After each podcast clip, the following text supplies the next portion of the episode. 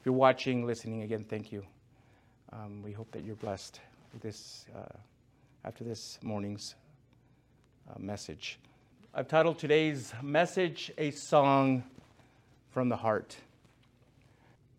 So, in the chapter we're going to be covering today, um, again, let me remind you of something I mentioned last week. These ne- chapters 21 to 24 is, um, isn't in chronological order as the other chapters, 1 Samuel and 2 Samuel, have been.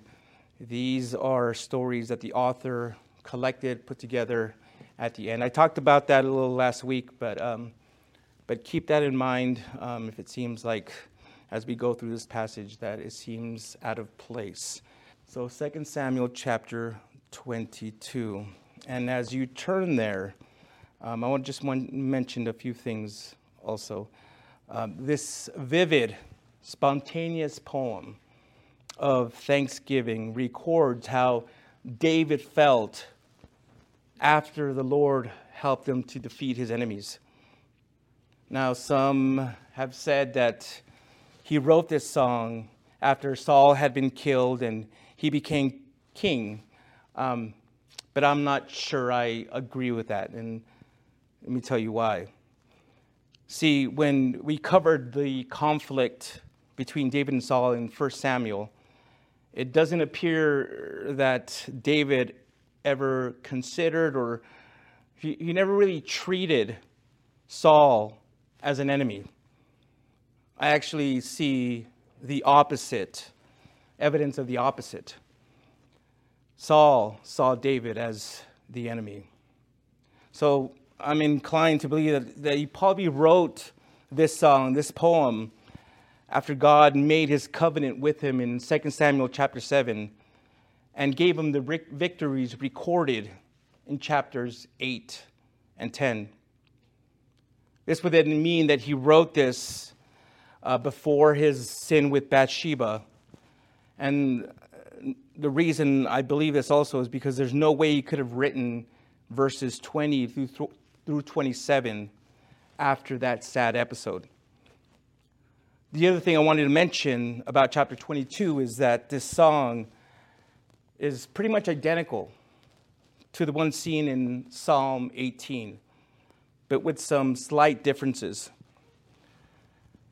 It's likely that this one here was the original version. But when the song was, the, the song was adapted to, for corporate worship, David wrote this new opening in Psalm 18:1, I love you, Lord, my strength. The Hebrew word uh, used for love here means a deep and fervent love, not just a passing emotion. And the other difference is that he also deleted the, the last line from verse 3 of this chapter that we're going to be reading. Um, besides that, the other differences aren't really that significant and won't deter us from really grasping the glorious message of this song of praise. So before we really uh, dig into God's word this morning, let's pray and ask for Him to speak to us this morning. Lord Heavenly Father, as Pastor Isaac mentioned, we are so thankful that you brought us here, that we have um, the mouth to sing these beautiful songs to you, Lord, that we have the ears to hear them, we have the heart to feel them, and the mind to understand them, Lord. Lord, you have a glorious and wonderful plan for each and every one of us. And I know that if you haven't revealed it yet, you will. And you will, and for many, you will confirm that through this message. And so I pray that you will reveal that. You will show them clearly that, in spite of maybe some of the pain they're going through now, the, the heartache, the, the suffering, Lord, that you are preparing them for something bigger, something greater, something more wonderful, Lord. So now, as we continue in this time of, of worship, Lord, in this time of, of seeking you and, and dedicating this time to you. Lord, we ask that you just help us to fully uh, to keep away those distractions, Lord, and fill us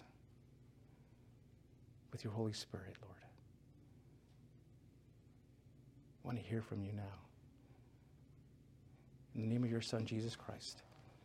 Amen. All right. 2 Samuel chapter 22, verse 1. The Word of God says, David spoke the words of this song to the Lord. On the day the Lord rescued him from the grasp of all his enemies and from the grasp of Saul, he said, The Lord is my rock, my fortress, and my deliverer. My God, my rock, where I seek refuge. My shield, the horn of my salvation, my stronghold, my refuge, and my Savior. You save me from violence. I called to the Lord who is worthy of praise, and I was saved from my enemies. From the waves of death, for the waves of death engulfed me, the torrents of destruction terrified me, the ropes of Sheol entangled me, the snares of death confronted me. I called to the Lord in my distress.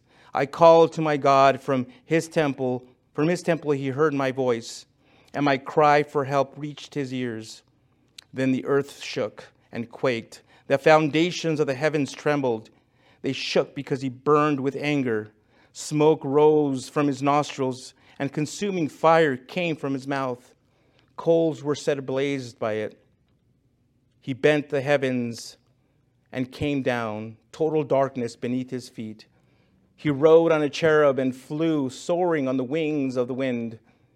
He made darkness a canopy around him a gathering of water and thick clouds. From the radiance of his presence, blazing coals were ignited. The Lord thundered from heaven. The Most High made his voice heard. He shot arrows and scattered them. He hurled lightning bolts and routed them. The depths of the sea became visible.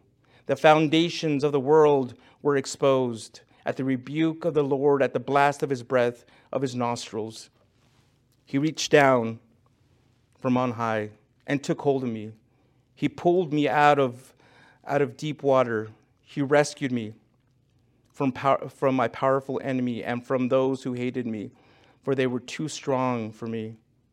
They confronted me on the day of my calamity, but the Lord was my support. He brought me out to a spacious place.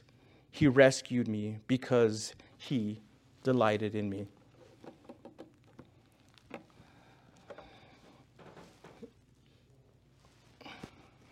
the author of this book, this chapter, begins by emphasizing that with the words of this song, David expressed to the Lord his praise and his thankfulness for delivering him from the grasp of his enemies and from keeping away from the murderous, murderous clutches of Saul.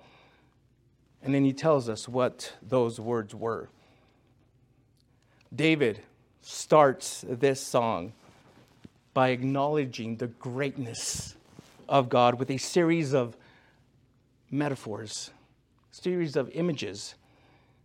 Uses rock, fortress, deliverer, shield, horn of salvation, stronghold, refuge, and savior.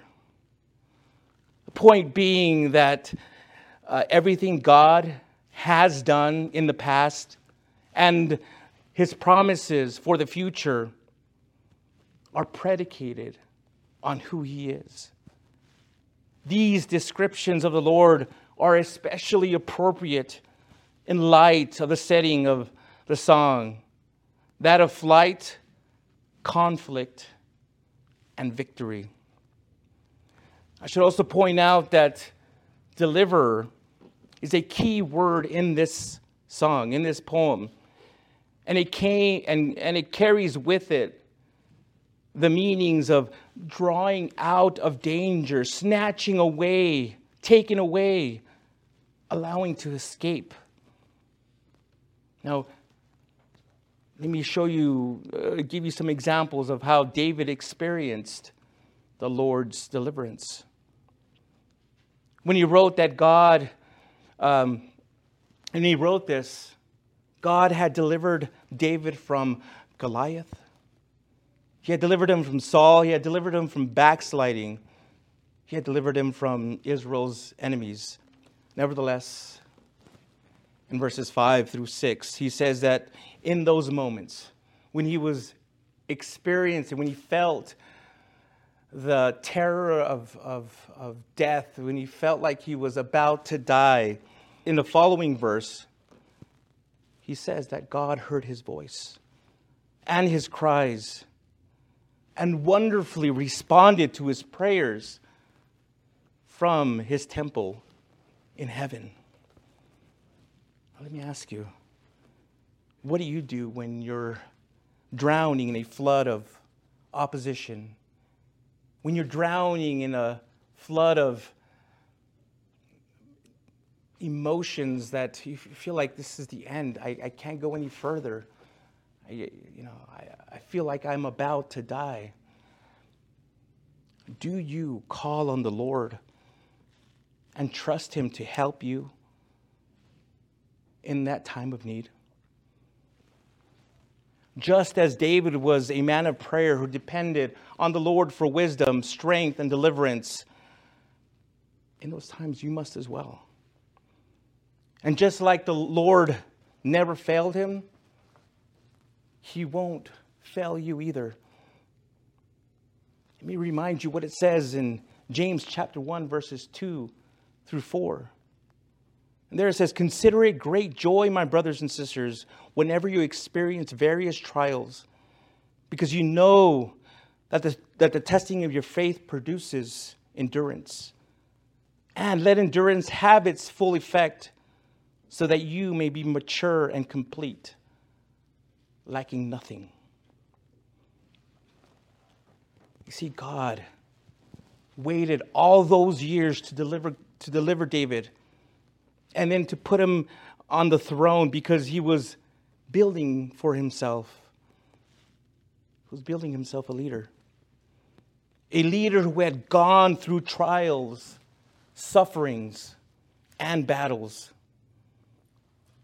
So you see, he may be doing the same with you in order to prepare you for something even greater, something bigger that you can't even begin to imagine.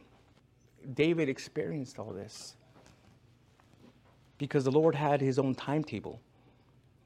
Now, this David didn't understand. He didn't get he didn't get it at the time, but God's ways were bigger than his. He didn't see what God was planning. He, didn't, he wasn't seeing what God had in store. So let me just say this again trust and believe that His plan and purpose for you is coming.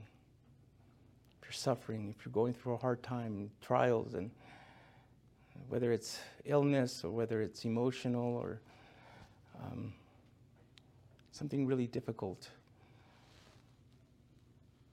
The Lord has a plan for you and a purpose for you, and it's coming. Just be patient. Uh, for those of you who are suffering, let me tell you this again the best is yet to come.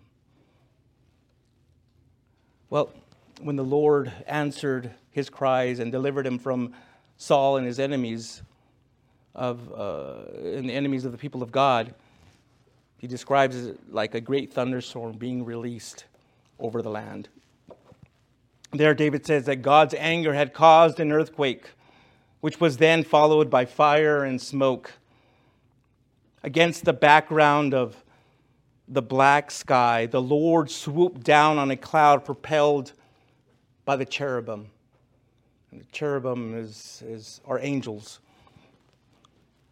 He then says in verses 14 through 16 that God's arrows were like lightning bolts, his voice like thunder, and the winds like the angry breath of his nostrils. After seeing God shake heaven and earth on behalf of David, He shook the cosmos, not just the earth, but the heavens. His enemies gave up and were completely routed. This was the reason David never really considered himself a great military commander.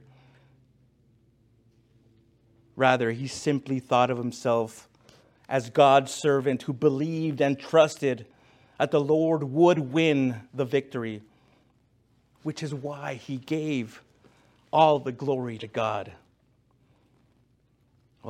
Let's move on now to the next section of this song, beginning in verse 21. 2 Samuel chapter 22, verse 21.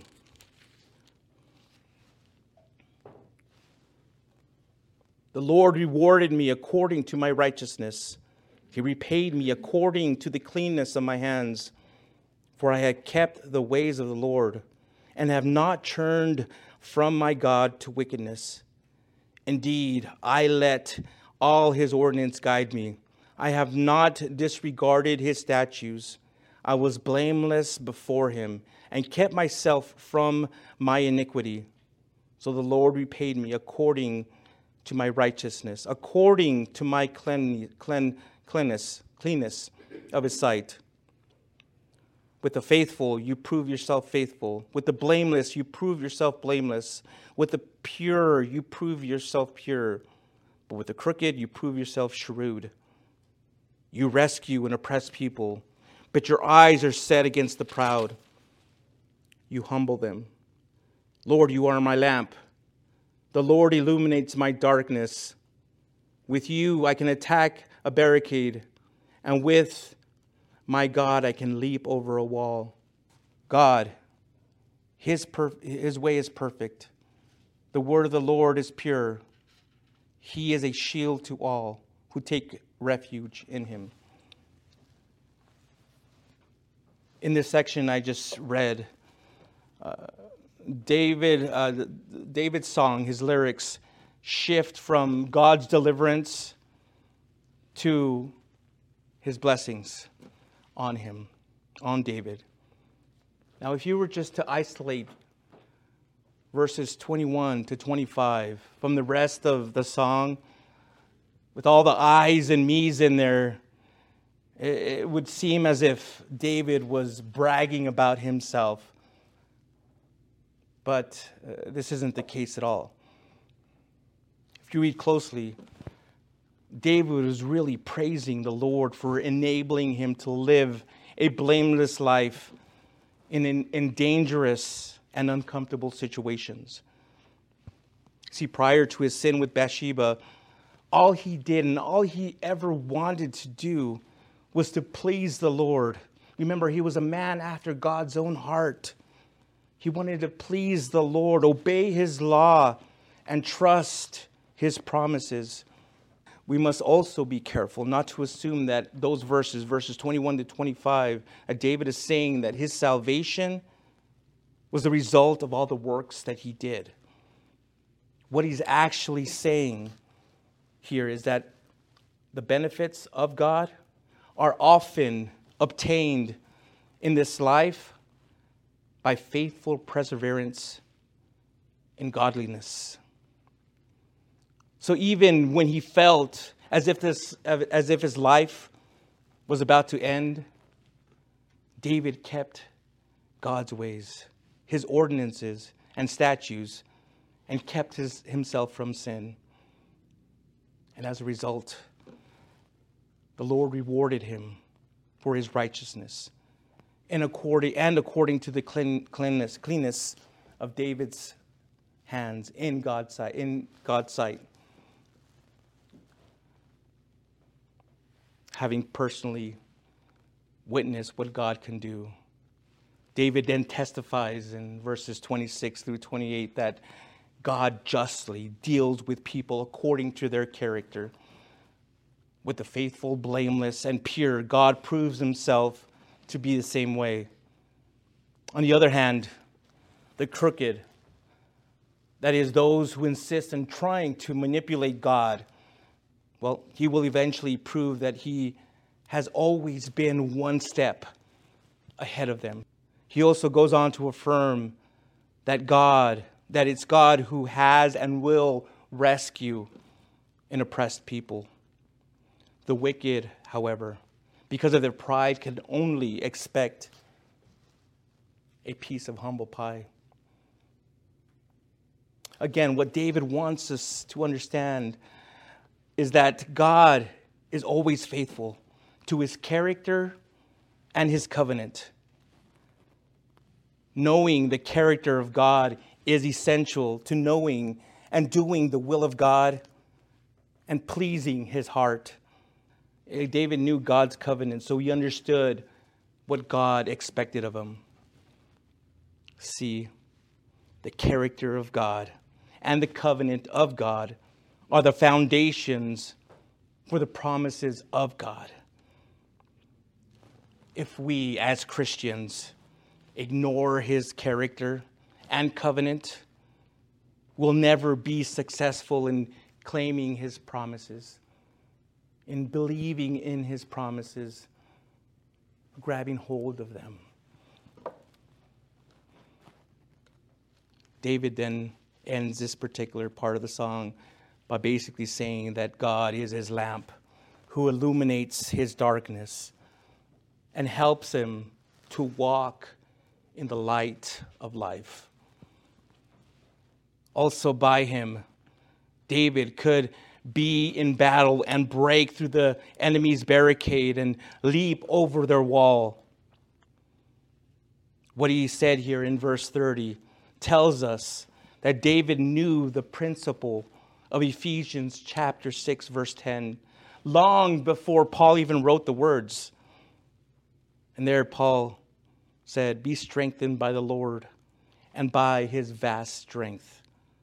So, again, David understood this principle way back then. See, God has a, a a resource of power, his might that he makes available to us by faith. This means that we don't have to be strong in our might, but we can be strong in his might.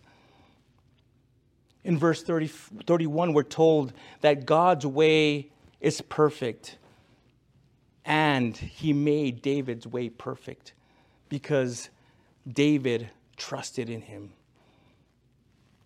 See, God shielded David in battle because he completely relied on the flawless Word of God. Now, in the last section of the song we're about to read, David turned once more to the attributes of the Lord.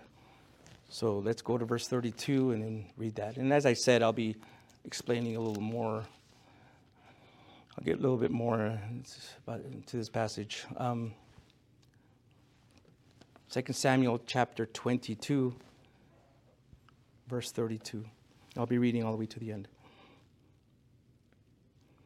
For who is God besides the Lord? And who is rock? Who and who is a rock? Only our God. God is my strong refuge. He makes my way perfect. He makes my feet like the feet of a deer and sets me securely on the heights. He trains my hands for war. My arms can bend a bow of bronze. You have given me the shield of your salvation. Your help ex- exalts me. You make a, a spacious place beneath me for my steps and my ankles do not give way. I pursue my enemies and destroy them. I do not turn back until they are wiped out. I wipe them out and crush them, and they do not rise. They fall beneath my feet. You have clothed me with strength for battle. You subdue my adversaries beneath me. You have made my enemies retreat before me. I annihilate those who hate me. They look, but there's there is no one to save them. They look to the Lord, but he does not answer them. I pulverize them like dust of the earth. I crush them and trample them like mud in the streets. You have freed me from the feuds among my people. You have preserved me as head of nations, A people I had not known serve me. Foreigners submit to me, cringing. As soon as they hear, they obey me. Foreigners lose heart and come trembling from their fortifications. The Lord lives. Blessed be my rock. God, the rock of my salvation, is exalted. God, he grants me vengeance and casts down the peoples under me. He frees me from my enemies. You exalt me above my adversaries. You rescue me from violent men. Therefore, I will give thanks to you among the nations, Lord. I will sing praises about your name.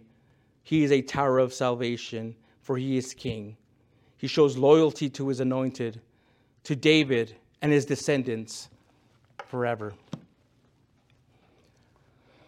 Here, once again, David speaks about God's attributes, but now he connects them to specific ways in which God has worked and would work on his behalf.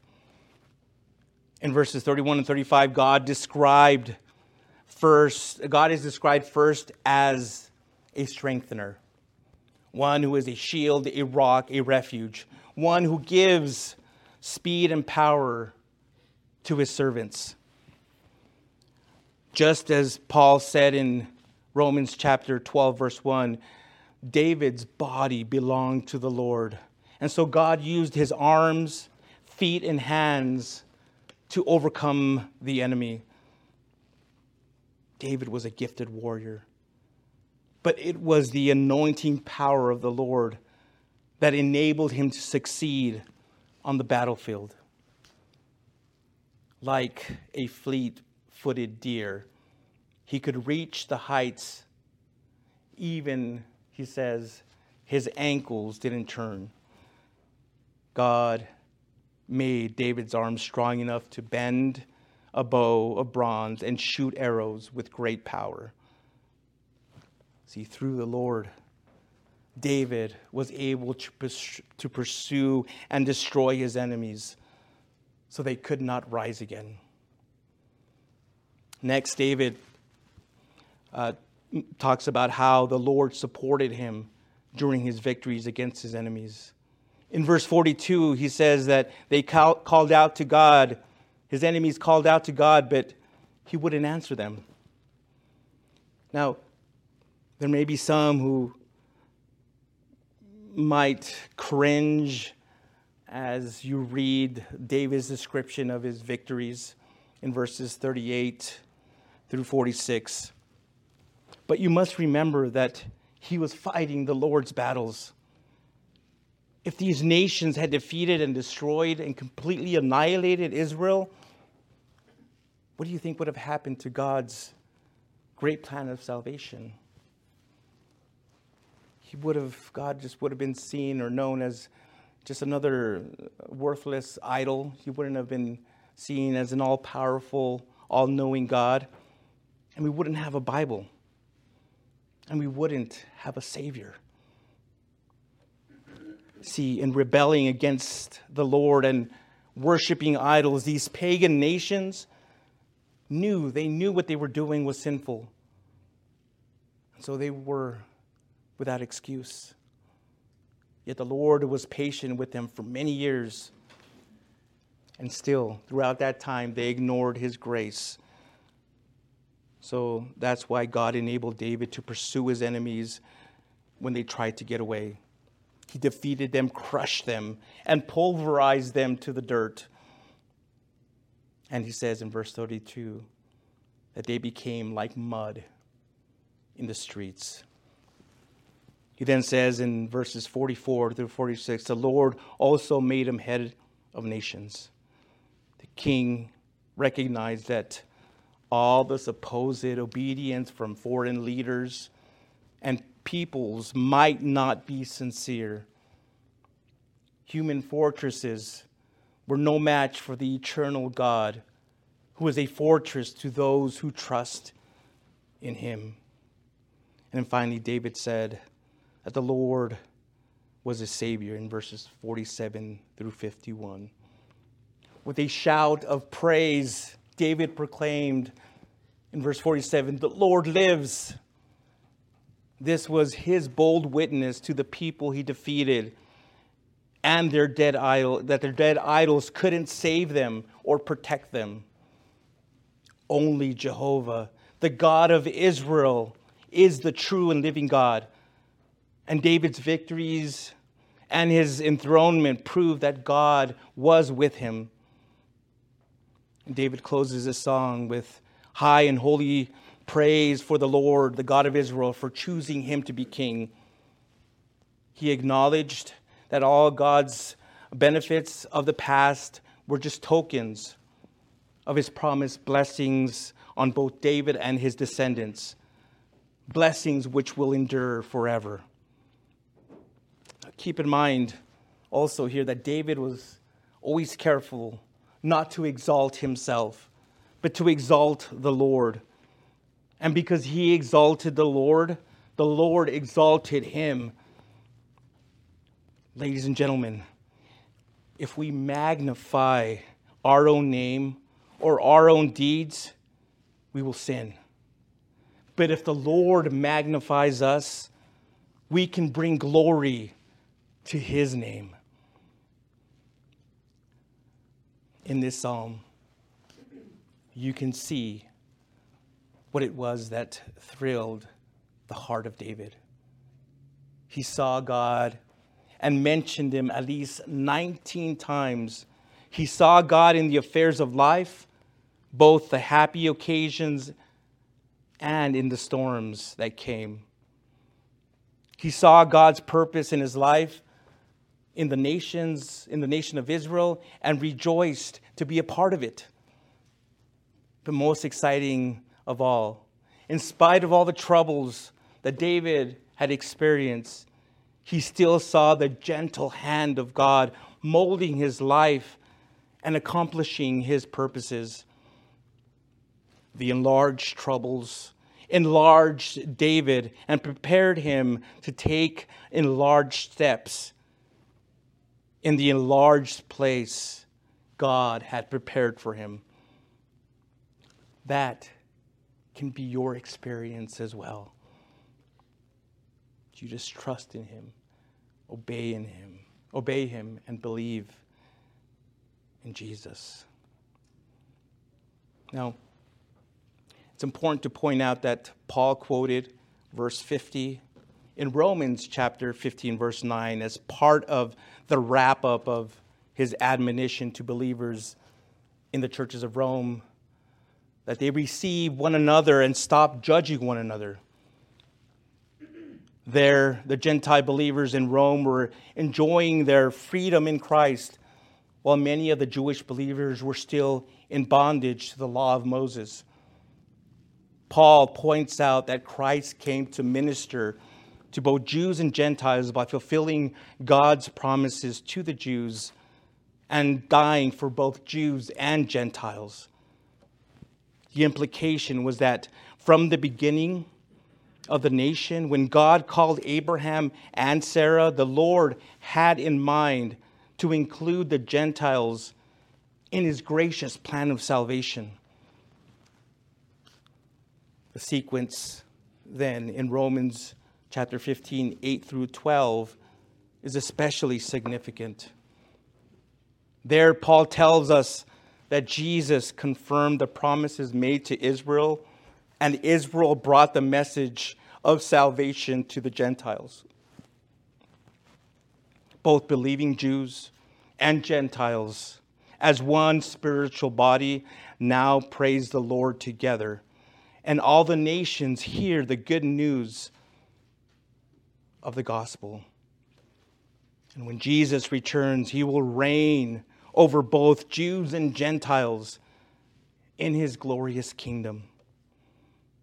See, from the very beginning, it was God's plan that the nation of Israel be his vehicle for bringing salvation to, the to a lost world.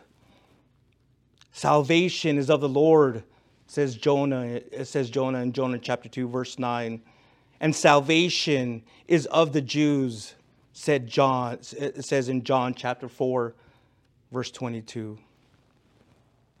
Thus, ladies and gentlemen, the, the Gentiles owe a great debt to the Jews, and Gentile Christians ought to pay that debt. And you know how you can pay that debt as a Gentile Christian? You can show their, you can show your appreciation to Israel by praying for their salvation and for the peace of Jerusalem. Lovingly witness to them as God gives you the opportunity. And when necessary, when you're able to share your material blessings with them as well. Now, several things as I went through this passage and put it together, several things impress, uh, impressed me as I reflected on this beautiful song. First, I see that David's successes are ultimately God's doing.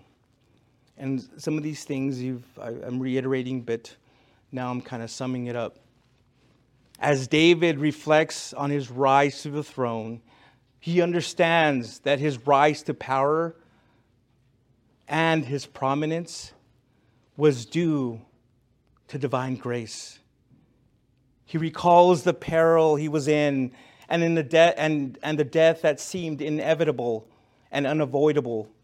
And he praises God as his rescuer, his refuge, his source of strength and success. It's not as though David did nothing and waited for God to do everything. Rather, in spite of all, all that David did, he knew it was God who preserved his life and God who promoted him to be the king of Israel. David exemplifies true humility here. So let us learn from him. If a man of his stature and spiritual intensity can give God the glory, certainly we should as well. As Paul put it in 1 Corinthians chapter 4 verse 7, for who makes you superior? What do you have that you didn't receive? If in fact you did receive it, why do you boast as if you hadn't received it? We should give God the glory all the time for everything. Second, I see that God, that David's successes seem to be occasioned by his adversities and afflictions, many of which were brought about by his enemies. David praises God for his salvation. Often, this salvation was in the physical realm. God, see, God saved David's life. When you look at the Gospels, you find the same thing. The ultimate salvation is the salvation which rescues us from eternal condemnation and brings about the forgiveness of our sins through the blood of Jesus Christ, assuring us of eternal life. But throughout the gospel, our Lord is seen saving people in a very broad sense, which only strengthens his claim to be a greater Savior than this. The lesson we are to learn is that God is our Savior in many ways, the greatest of which is the salvation He provided, again, through the shedding of the blood of Jesus Christ. The first and foremost important way we can experience God's salvation is by trusting, is by receiving the free gift of salvation from the guilt and penalty of our sins by trusting in the sacrificial death, burial, and resurrection of our Lord Jesus Christ.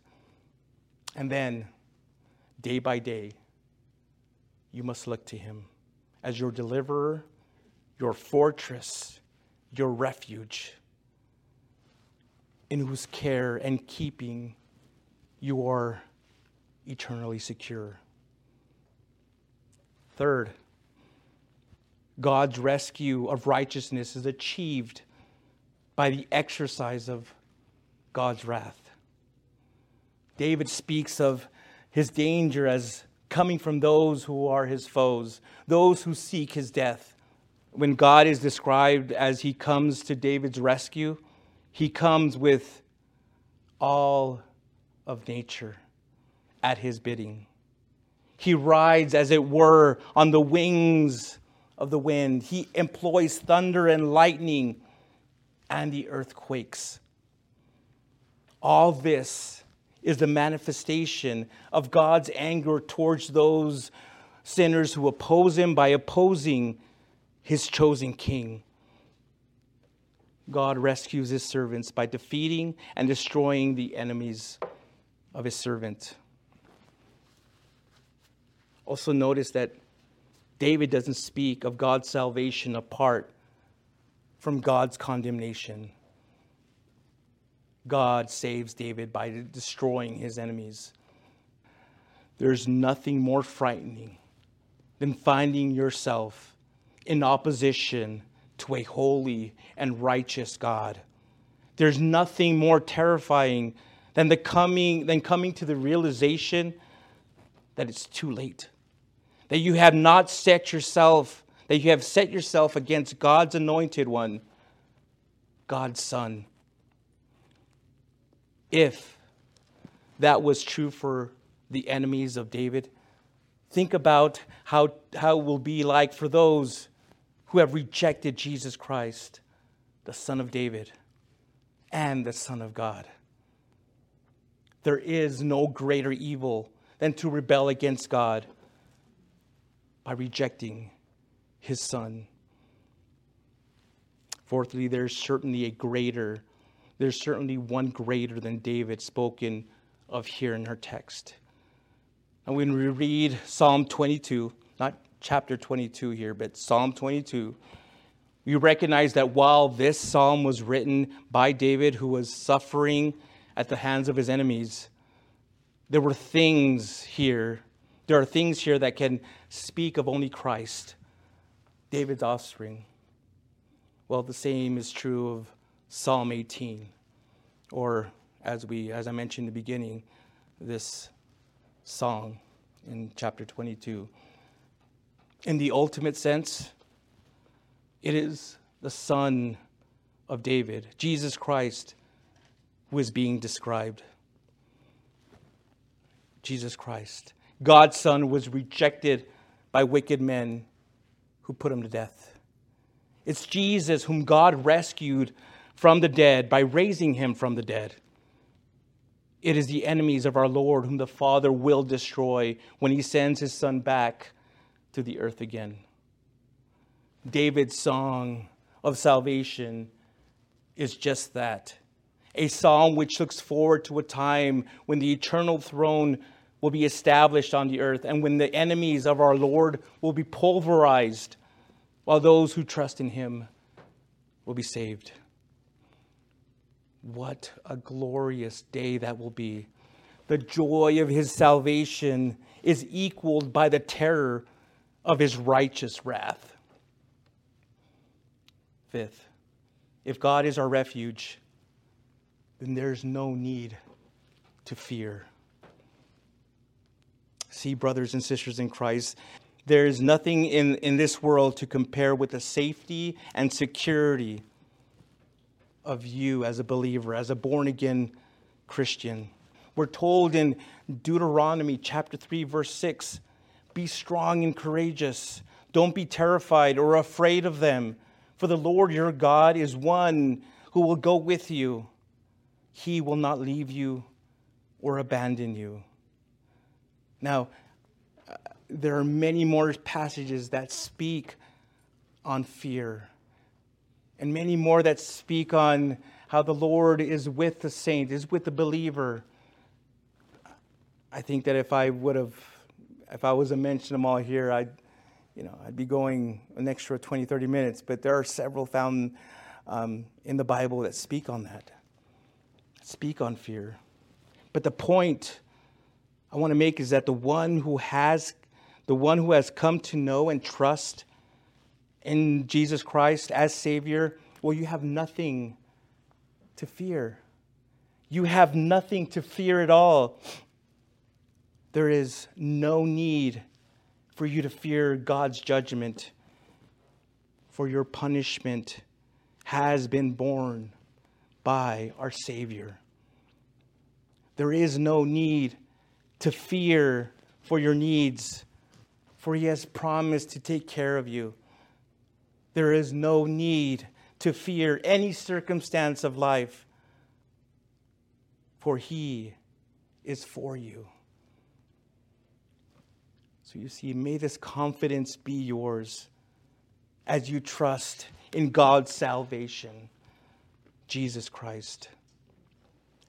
Let me read to you one more passage as I close, and it's, it's found in again Romans chapter. It's found in Romans, and I'll be reading in Romans chapter eight if you want to go there. Romans chapter eight, verse thirty-one. There, Paul says, "What then are we to say about these things? If God is for us, who is against us?" He did not even spare his own son, but offered him up for us all, how will he not also with him grant us everything? Who can bring an accusation against God's elect? God is the one who justifies. Who is the one who condemns? Jesus Christ is the one who died, but even more has been raised. He also is at the right hand of God and intercedes for us. Who can separate us from the love of Christ? Can affliction or distress? or persecution or famine or nakedness or danger or sword? As it is written, because of you we are being put to death all day long. We are counted as sheep to be slaughtered. No, in all these things we are more than conquerors through him who loved us. For I am persuaded that neither death, nor life, nor angels, nor rulers, nor things present, nor things to come, nor powers, nor heights, nor depth, nor any other created thing will be able to separate us from the love of God that is in Christ Jesus, our Lord. How beautiful and amazing that promise is for those that have trusted in Jesus Christ. So now I want to take a moment to speak to those who haven't trusted in Jesus Christ, haven't trust, made, their, made Jesus Christ your Lord and Savior, who have been hanging on the fence, not sure whether to surrender your lives or not. Or maybe you have walked away from the Lord and you realize that the world isn't giving you or hasn't given you what the Lord has in the past. Well, for those of you who, if you've either walked away from the Lord, have backslidden, or have never trusted in Jesus Christ as your Lord and Savior, and you want to have that security of knowing that when you die, when you breathe your last breath, that you will be eternally with the Lord, that He will welcome you into His home as an adopted child. And I want to invite you to the cross before Jesus Christ to lay your sins before Him. And if that's you, I want you to close your eyes and bow your head, and wherever you're at, pray this with all your heart. Lord Jesus, I know that I'm a sinner. And I ask for your forgiveness. I believe you died for my sins and rose from the dead.